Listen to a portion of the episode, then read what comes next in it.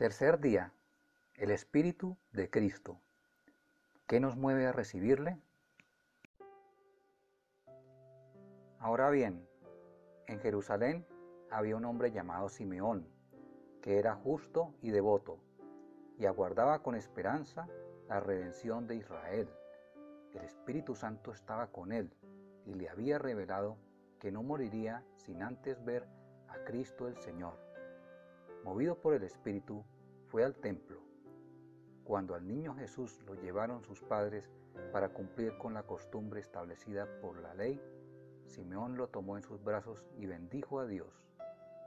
Según tu palabra, soberano Señor, ya puedes despedir a tu siervo en paz, porque han visto mis ojos tu salvación, que has preparado a la vista de todos los pueblos, luz que ilumina a las naciones y gloria de tu pueblo Israel.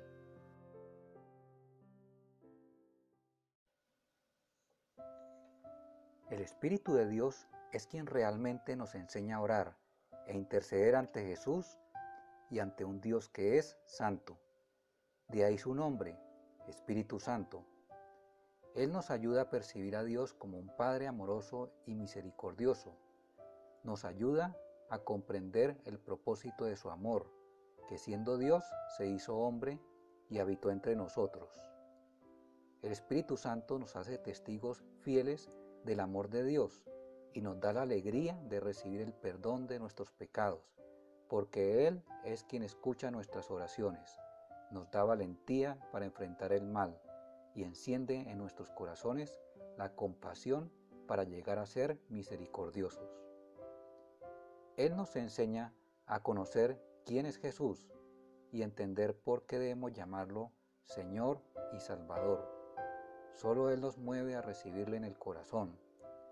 El resultado de recibirle produce en el creyente una alegría indescriptible que se manifiesta en forma de esperanza de vida eterna. Así llegamos a comprender nuestro propósito de vida en este mundo, que se extiende hacia la eternidad.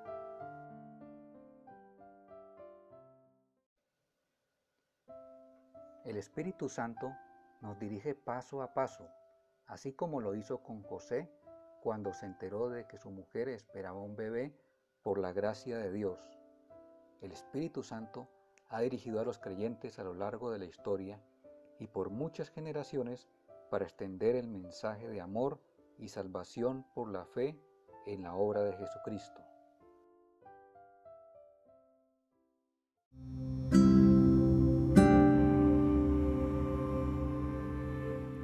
Si has entendido que Dios quiere revelarte quién es su Hijo, te invito a conocer a Jesucristo y a recibirle mediante la siguiente oración. Señor Jesús, yo confieso con mi boca y creo en mi corazón que tú eres el Hijo de Dios vivo. Te recibo en mi corazón como único y suficiente Salvador de mi vida. Perdóname Dios el no haber apreciado antes el regalo que me ofreces a través de tu Hijo Lávame y límpiame con tu sangre preciosa derramada en la cruz del Calvario. Escribe mi nombre en el libro de la vida y no lo borres jamás. Séllame con tu Espíritu Santo. Gracias Señor. Amén.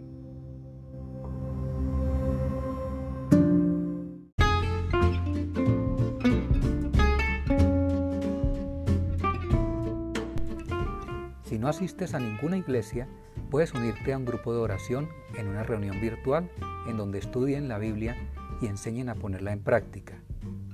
Si quieres recibir ayuda, puedes publicar tus peticiones de oración en Instagram o en Facebook, Parábolas del Reino, leer más enseñanzas y escribir tus comentarios en el blog parábolasdelreino.wordpress.com o escuchar enseñanzas de sana doctrina en el canal de YouTube de Casa sobre la Roca.